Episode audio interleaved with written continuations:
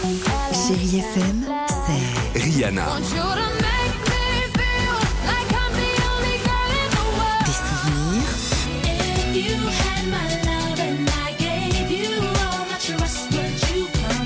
et la musique qui vous fait du bien.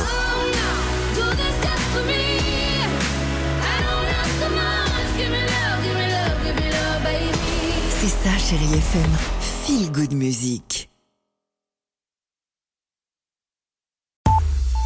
Show. Nicolas Bourboin pour l'essentiel de l'actualité. Bonjour Nicolas. Euh, Bonjour Stéphane, bonjour à tous. Pour la météo, une nouvelle perturbation arrive par le quart nord-ouest. Et dès ce matin, elle apporte de la pluie de la Bretagne à la Touraine, des averses qui vont s'étendre à l'Alsace cet après-midi en passant par la région parisienne. Ailleurs, le temps est aux éclaircies, un ciel parfaitement dégagé pour vous près de la Méditerranée. Les températures seulement 14 degrés au réveil à Lille et à Paris, 16 à Lyon. Cet après-midi, il fera 23 à La Rochelle, 25 à Metz et à Bordeaux, 31 chez vous à Marseille. C'est l'image de la nuit. Emmanuel Macron aux côtés des policiers parisiens. Le chef de l'État s'est rendu dans une caserne du 17e arrondissement avec son ministre de l'Intérieur Gérald Darmanin, des fonctionnaires qu'il a assuré de son soutien, alors que pour la deuxième nuit consécutive, un certain calme semble de retour après les émeutes. 17 personnes avaient été interpellées en début de nuit en région parisienne. Emmanuel Macron qui recevra à 11h les maires de 220 communes touchées par ces émeutes.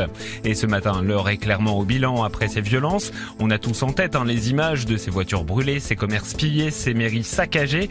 Alors combien cela va-t-il coûter? Élément de réponse avec Audrey Gibaud. Une facture élevée en région parisienne où il faut prévoir 20 millions d'euros pour les transports. Une quarantaine de bus et tramways ont été saccagés ou brûlés. Mais les estimations s'envolent quand on parle des entreprises. 1 milliard d'euros de dégâts selon le MEDEF. Sur tout le territoire, 200 commerces ont été entièrement pillés, 300 agences bancaires détruites, 250 bureaux de tabac saccagés.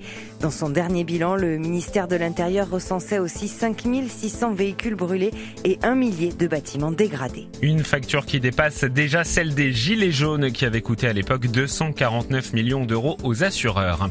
À retenir aussi cette inquiétante cavale dans le secteur d'Angers. Cela fait deux semaines qu'une cinquantaine de policiers et gendarmes recherchent un détenu dangereux, un homme de 42 ans qui s'est fait la belle lors d'une permission. Une fuite durant laquelle il aurait tué deux personnes. Il doit être interpellé avant un autre drame, a dit hier le procureur. Mais 400 propriétés ont déjà été inspectées sans succès.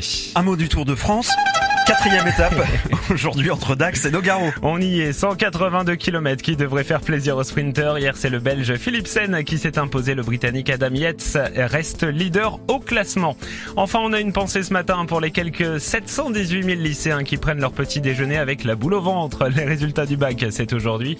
Ça tombe dès 8 heures dans l'Académie Aix-Marseille, 9 heures pour Nantes, Poitiers et Limoges, 10 heures pour ceux qui sont du côté de Versailles ou encore de Paris.